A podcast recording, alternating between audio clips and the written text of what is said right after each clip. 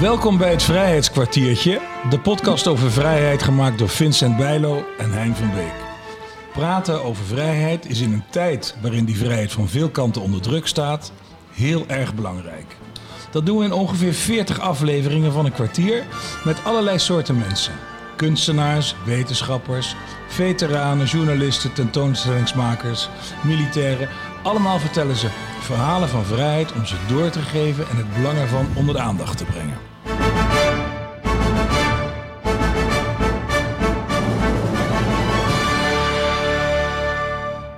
We praten met generaal-majoor BD, dat betekent buitendienst, Nico Geerts. In de jaren 2007 tot 2009 was hij commandant van de Nederlands-Australische Taskforce in Uruzgan in Afghanistan. Zijn hoofdtaak was het realiseren van veiligheid en stabiliteit in de regio. Lokale militairen, politie en veiligheidsdiensten werden daar getraind. Ook werkte zijn taskforce aan de fysieke infrastructuur en legde bruggen en wegen aan. Politiekantoren, scholen en kleinschalige ziekenhuizen werden gebouwd. Vijf van zijn mannen sneuvelden, velen raakten gewond. Dat hakt erin. Samenwerking en kameraadschap was groot. Kameraadschap is ook een belangrijk onderdeel van het veteranengevoel. Als veteranen de dienst hebben verlaten, is die kameraadschap hetgeen wat ze niet meer vinden in de burgermaatschappij en eigenlijk het meest missen. Zoek elkaar vaak op om dat oude gevoel weer te ervaren en hebben dan aan een half woord genoeg om elkaar te begrijpen en te steunen. Nico is op dit moment onder andere secretaris van de Nationale Veteranenbegraafplaats in Loenen. Wat houdt dat in, dat secretarischap, eh, Nico? Welkom overigens in de, in in de Gandhi in Hotel de Wereld. Ja, goedemiddag. Nou, laat, laat ik even zeggen dat ik alleen maar commandant ben geweest van 2007 tot begin 2008. Want 2009 dan zou ik er bijna twee jaar hebben gezeten eh, in Afghanistan. Ehm, vijf Nederlandse jongens verloren, maar ook nog ehm, Australische, Amerikaanse en ook Afghaanse militairen verloren. Ja. Dus natuurlijk spitsen we ons nu even toe op Nederland. Ja, wat is secretaris van de Nationale Veteranenbegraafplaats Loenen? Ehm, het veel opschrijven wat je over, waar je allemaal over vergadert. Agenda's bijhouden, actiepuntenlijsten. eh, Zorgen dat we met z'n allen als bestuur de operatie, of de operatie, ik- ja, ik zeg al operatie, de begraafplaats runnen zoals we hem De graag willen operatie runnen. begraafplaats. Ja, de operatie je, je praat nog steeds in, in, in, Ja, in, eigenlijk een beetje wel. Eigenlijk een beetje wel. Ja, het is toch een beetje misschien eh 40 jaar in het vak gezeten. Ja, precies. En ehm, dan, dan blijf je dat taalgebruik toch een beetje eh, Ja. behouden. de operatie begraafplaats. naast het secretariaat van de Nationale Veteranenbegraafplaats Loenen... Ja, ben ik ook verantwoordelijk binnen het bestuur voor eh, het runnen van de begraafplaats. Dus ik bemoei me met het onderhoud en ik bemoei me met het begraven eh, en verstrooien van veteranen of hun partner. Of zij of haar partner. eh, zijn of haar partner. Dus dat, dat vergt ook werk. Is er om die veteranen veel saamhorigheid? We hadden het net over die, die kameraadschap, zei hij. Ja, ik denk het wel. Ik ervaar dat persoonlijk niet zo, want ik voel me niet zo in, in, in de zin veteraan zoals misschien mensen soms een beeld hebben van een veteraan. Een oude man, grijze broek, blauwe blazer. Dat is het oude beeld. Hè? dat is het oude beeld, absoluut. maar sinds het, het, het veteranenkostuum... Heb jij een veteranenkostuum van Ja. Rick Moorman? Ja, ik heb een nieuwe veteranenkostuum. Ja, en ik vind hem schitterend. Ja. En hij is zo onherkenbaar eigenlijk. Maar je hebt hem niet aan. Ik heb hem vandaag niet aan. Nee. Eh, morgen heb ik hem wel aan, toeval. Omdat iemand wil graag dat ik eh, hem toespreek bij eh, afscheid van Defensie. Oh ja. En vraagt of ik dat in een net kostuum doe. Nou, dan doe ik het veteranenkostuum aan.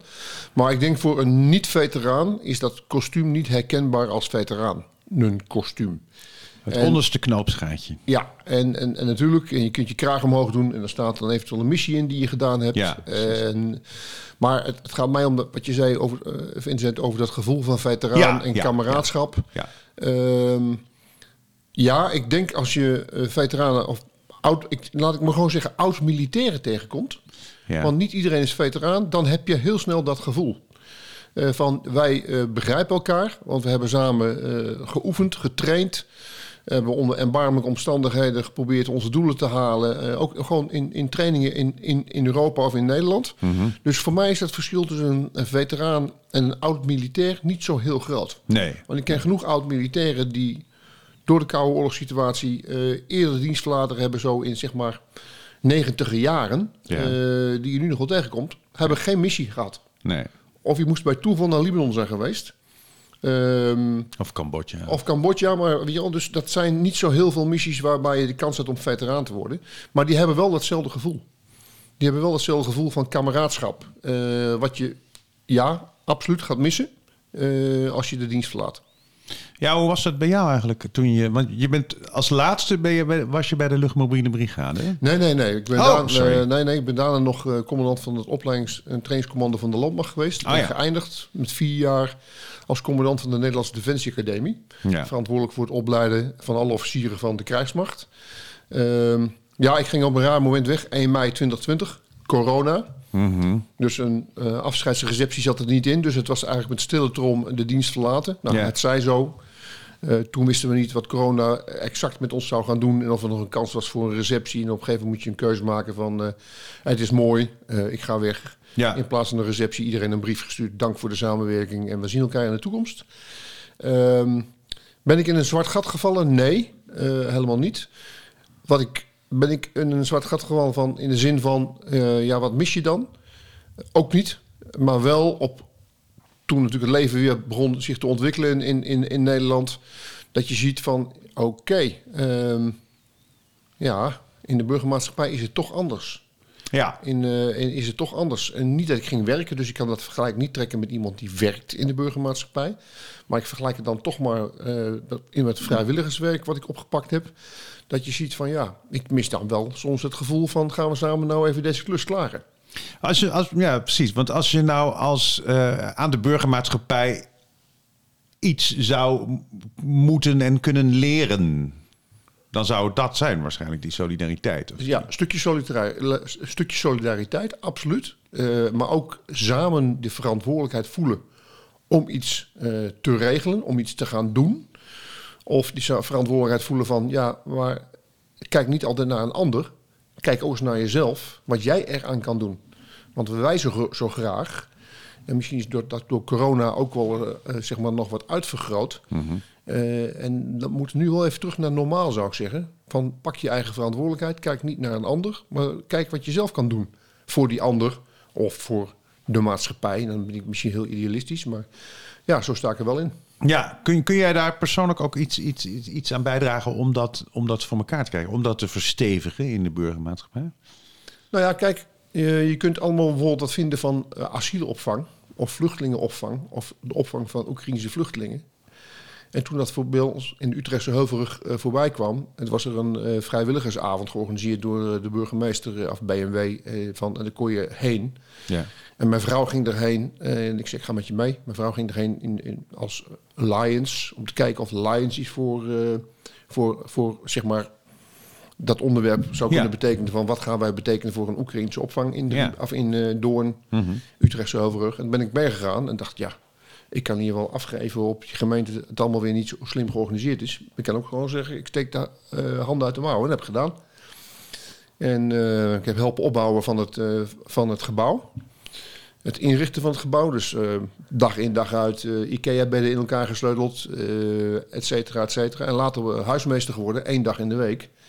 En dan samen met een aantal vrijwilligers en een gemeenteambtenaar zijn we dat gaan organiseren. En eh, ja, daar haal ik dan voldoening uit. Ik denk van ja, je kunt iets voor die mensen betekenen. Dus omdat ik ook wel een gevoel heb van ja, wat zou je nou voor Oekraïne kunnen betekenen? Nou, heel weinig daar te plaatsen. Dan laat ik het dan hier doen, op mijn manier, door in ieder geval eh, de mannen, vrouwen en, en vele kinderen die hierheen kwamen organiseren dat zij snel eh, konden eh, gaan wonen in dat pand en konden integreren in de Nederlandse maatschappij door te zorgen dat ze wisten hoe ze naar een dokter konden gaan, hoe ze naar een school konden gaan, hoe we dat konden begeleiden. Ja. En ook weer geleerd van een latere locatiemanager, je moet ze niet pamperen. Nee, Zelfredzaamheid is eigenlijk eh, de doelstelling eh, van daar wonen en ze helpen. maar dat is eigenlijk het, het verlengde wat je vroeger beroepsmatig als, als, je, als je de, de inleiding van Hein eh, in Afghanistan eh, eh, scholen opzetten, bouwen, eh, faciliteren, fysiek bruggen aanleggen, Ja. wegen aanleggen. Eigenlijk is het, is het een soort verlengde daarvan. Ja, zo zou je het wel kunnen zeggen. Want ik had natuurlijk ook nooit gedacht dat ik ooit commandant in Oeruzgan zou worden. En dat je daar verantwoordelijk voor wordt gesteld. Nee. Omdat je toch, zeg maar, in de periode daarvoor traint voor heel andere dingen. Ja, Je traint natuurlijk voor eh, om geweld uit te kunnen oefenen. Uh, daar train je voor. Indien noodzakelijk. En je weet dat, uh, zeg maar, als je kijkt naar Nederland, de derde hoofdtaak van de krijgsmacht is ook het zeg maar, ondersteunen van de civiele autoriteiten in Nederland. Ja. Is dat toch vaak uh, als, als er een ramp is. Ja, en precies. als wij internationale ramp hebben, worden we ook daarheen gestuurd. Terwijl Ja. we daar eigenlijk niet voor opgeleid zijn. Nee. Maar ja, eh, wie kan het anders? Dan zetten we soldaten in en die gaan het dan wel fixen. En eh, zo heb ik het ook bekeken in Afghanistan. Ja. Je wordt weggestuurd met een opdracht. De, de 3D-approach. En een onderdeel daarvan is, en dat vind ik wel eh, absoluut eh, een meerwaarde. Je moet niet alleen maar denken in, in vechten en, en, en stabiliteit brengen door het wapen te gebruiken. Je kunt ook stabiliteit brengen door tegelijk te investeren in een stuk basiszorg eh, voor de bevolking. Want als je, je kunt wel zeggen, ik breng eerst veiligheid. Maar als tegelijkertijd die bevolking niet te eten heeft, geen toegang heeft tot zeg maar, drinkwater. Of eh, andere zeg maar, economische noodzakelijkheden niet op orde zijn. Dan blijft die onvrede ontstaan. Dus als je tegelijkertijd ook daarin investeert, creëer je ook meer veiligheid. Dus eh, ja, die 3D-approach, ik had er van tevoren nooit echt goed over nagedacht. Voordat ik op die missie ging. Maar ik denk dat we daar aldoende als Nederland, maar zeker ook als, als ik voor mezelf spreek, als, als, als, als landmacht of als krijgsmacht, zeker van geleerd hebben dat je breder moet kijken dan alleen het gebruik van jouw mogelijkheden. En dat is eventueel geweld. Want het heeft jou dus ook echt veel geleerd. Absoluut, Ja. absoluut. Absoluut. En hoe kan, hoe kan de, de, de, de, de veteranen begraafplaats eh, bijdragen aan een, een, eigenlijk een soort ander beeld? Wij kennen natuurlijk eh, begraafplaatsen altijd inderdaad als, als dingen uit het verleden. Daar, daar loop je langs en er hangt een hele mooie vredige sfeer. En daar herdenk je. Maar moet, het, moet begraafplaats, de veteranenbegraafplaats meer zijn dan dat? Ja, ik, ik denk dat je bij de, als je denkt aan onze nationale veteranenbegraven in Loenen, liggend naast het Nationaal Ereveld in Loenen, want Ja. we doen het eigenlijk samen, samen met de Oorlogsgravenstichting, dat wij natuurlijk als eerste doel hebben, wij als stichtingsbestuur, is zorgen dat veteranen en zijn of haar partner daar op de juiste wijze begraven worden met veel respect en veel waardigheid Ja. of verstrooid. Eh, tegelijkertijd ehm, wil je niet, zoals je al zei, Vincent, dat het een doodse eh, omgeving is. Nee. En door de inrichting van de aula annex herdenkings-educatiecentrum heb je de mogelijkheid om aan anderen, en dat is wat mij betreft de Nederlandse samenleving heel breed, van scholieren, maar ook jonge militairen, eh, andere doelgroepen, dat we die daarheen lokken, laat ik maar zo zeggen. eh, om eens een keer daar zeg maar in die expositie zeg maar beeld en geluid te krijgen. En dat is echt, bedoel ik zelfs fysiek, beeld en geluid te krijgen waar je van, ja, vrijheid is niet voor niets. Eh, het respecteren van onze democratie en zorgen dat onze democratie blijft werken zoals die zou moeten werken. Ehm, daar kun je daar echt wel een bijdrage aan leveren. Dat vrijheid niet gratis is. Dat mensen zeg maar, op het ereveld liggen gesneuveld voor onze vrijheid. Maar ook duidelijk met een boodschap. En dat zit heel erg duidelijk in die expositie. Met een boodschap weer naar hun auto gaan. Of gaan wandelen in het bos om, eh, op de Veluwe. En hopelijk in gedachten meenemen van oké. Oké. Vrijheid is niet voor niets. En wat kan ik daar nou aan doen? Om te zorgen dat wij Nederland blijven zoals Nederland zou moeten zijn.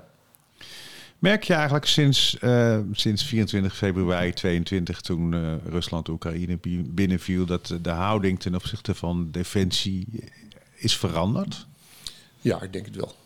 Ik denk dat dat inzicht wel gekomen is dat wij, en niet alleen Nederland, maar breder eh, in Europa, misschien wel in de wereld, dat wij natuurlijk na het vallen van de muur te veel vredesdividend eh, zeg maar, hebben geïnd Ja. en hebben bezuinigd op de krijgsmacht. Eh, ja, en het is wel duidelijk, je kunt, als je bezuinigt op de brandweer en is dan brand, dan schreeuwen moord en brand, waar is de brandweer? ja.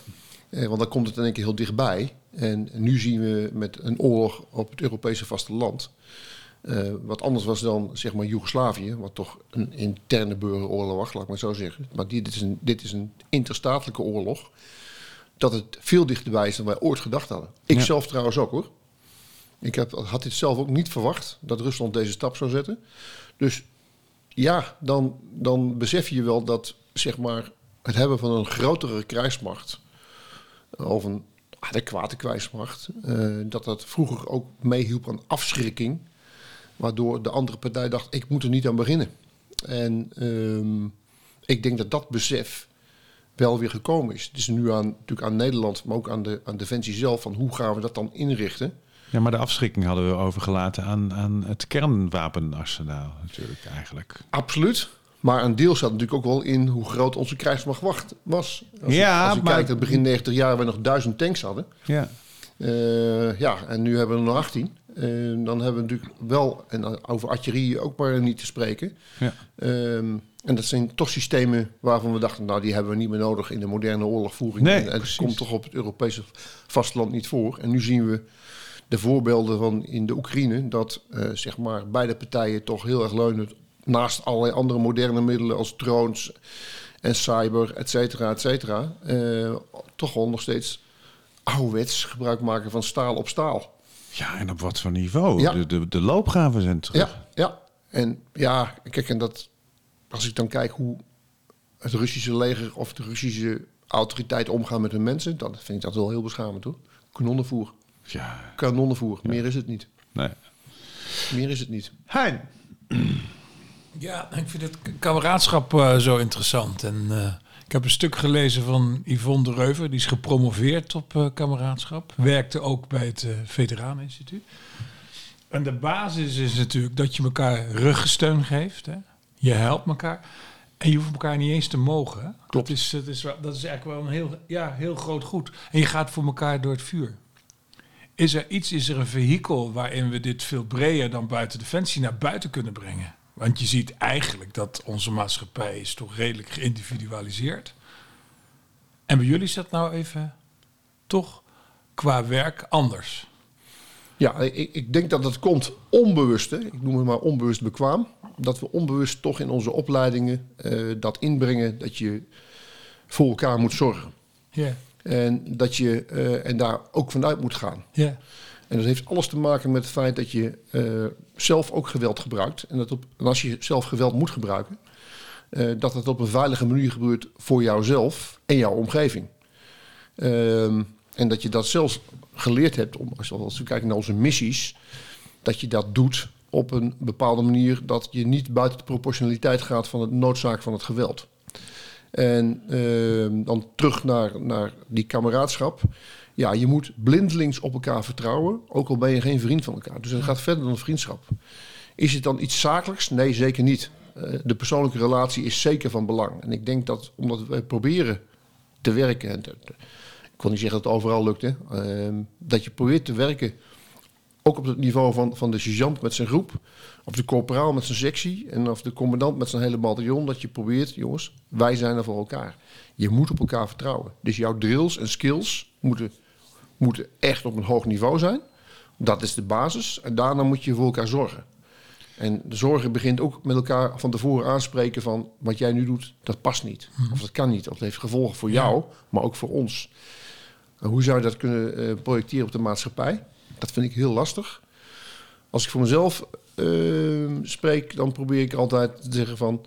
Hey, wij hebben in het land afspraken met elkaar gemaakt hoe we met elkaar omgaan. Dat, zijn in, is in, voor een deel in wetten of in regels eh, neergelegd. En als ik op kan vertrouwen dat jij voor het rode licht stopt, kan ik gewoon doorrijden. ja, Maar als ik nu niet meer het vertrouwen heb dat jij voor het rode licht stopt, onder we dat de Amsterdamse groen noemen, ehm, ja, dan, dan is mijn, zeg maar, mijn gevoel voor dat ik op jou kan vertrouwen terwijl ik jou niet ken, dat verdwijnt dan. En dan of het nou te maken, en dat heeft ook nog eens een keer te maken met een stukje individualisering van de maatschappij. En dan denk ik, maar wij zijn als mens, als Homo sapiens, helemaal niet zo individueel. Wij zijn sociale dieren. Dus en we weer bij elkaar in de keuken kijken, samen dingen doen en respecteren wat we afgesproken hebben, zou ons ongelooflijk helpen als we daar weer op aan zouden sturen. Respecteer nou, ik respecteer dat je anders bent dan ik, maar we hebben wel gezamenlijke regels afgesproken over wat wel en niet kan. En als we daar ons nou allemaal aan zouden houden en een beetje aardig zouden zijn, gewoon eens een keer goedemorgen zeggen, dan zouden we ook een klein stapje zetten. En een klein voorbeeldje. Ik, toen ik in Amersfoort werkte, fietste ik eh, drie dagen in de week van Utrechtse Heuvelrug naar Amersfoort. S'morgens vroeg om half zeven. Ik kwam altijd op het smalle fietspad, die zo smal was, met tegenliggers elkaar allebei even in moesten houden. En dan keken we weg. En ik ben op een gegeven moment gewoon goedemorgen Ja. gaan zeggen. ja, En, en na verloop van tijd eh, was het gewoon een wedstrijd wie het eerste goedemorgen zei. ja. En dan laat je elkaar toch toe in jouw bubbel waar je s'morgens vroeg in zit. En het toont toch een beetje respect. hey, we respecteren elkaar dat wij samen het fietspad moeten gebruiken... waar je elkaar niet goed kan passeren. En het is misschien maar een klein dingetje, een druppeltje... of een, een spatje water op, op iets wat ik normaal zou vinden. Ja. En ons zou helpen, denk ik. Maar dan ben ik misschien de idealist. Nou, dat, ik, ik ben het volledig met je eens. Want dat ehm, opent ook je ogen. Het is ook iets wat ik tijdens voorstellingen bij, bij- op, op het toneel ook altijd echt probeer te benadrukken. Dat wij zijn er gewoon inderdaad voor elkaar. Dat is volgens mij gewoon de kern van, van waarom, wij, eh, waarom wij hier op aard zijn. Ja. Om, om het voor elkaar en dus ook voor onszelf wat leuker te maken. Ja, absoluut. Hè, wat een mooie conclusie. ja, absoluut. Ik ben het helemaal met je eens. Er kan niemand het mij oneens zijn, zou ik Nee, zeggen. dat lijkt me ook. Ja, Eh, Nico, mag ik jou hartelijk bedanken. geen dank. Dat was eh, een genoegen. Eh, Dat was dus geheel wederzijds. Dankjewel. Dankjewel. Dit was het Vrijheidskwartiertje, gemaakt door Hein van Beek en Vincent Bijlo. Muziek, Kilian van Rooij. Deze podcast is mede mogelijk gemaakt door een bijdrage van het V-Fonds, Stichting Nationaal Fonds voor Vrede, Vrijheid en Veteranenzorg, de provincie Gelderland, Stichting Vrienden van Boei, Stichting Nationaal Erfgoed Hotel de Wereld en Hotel de Wereld zelf. Mocht je dit een interessante podcast vinden, deel hem vooral, geef reviews en geef sterren. En alle info tref je aan op vrijheidskwartier.nl.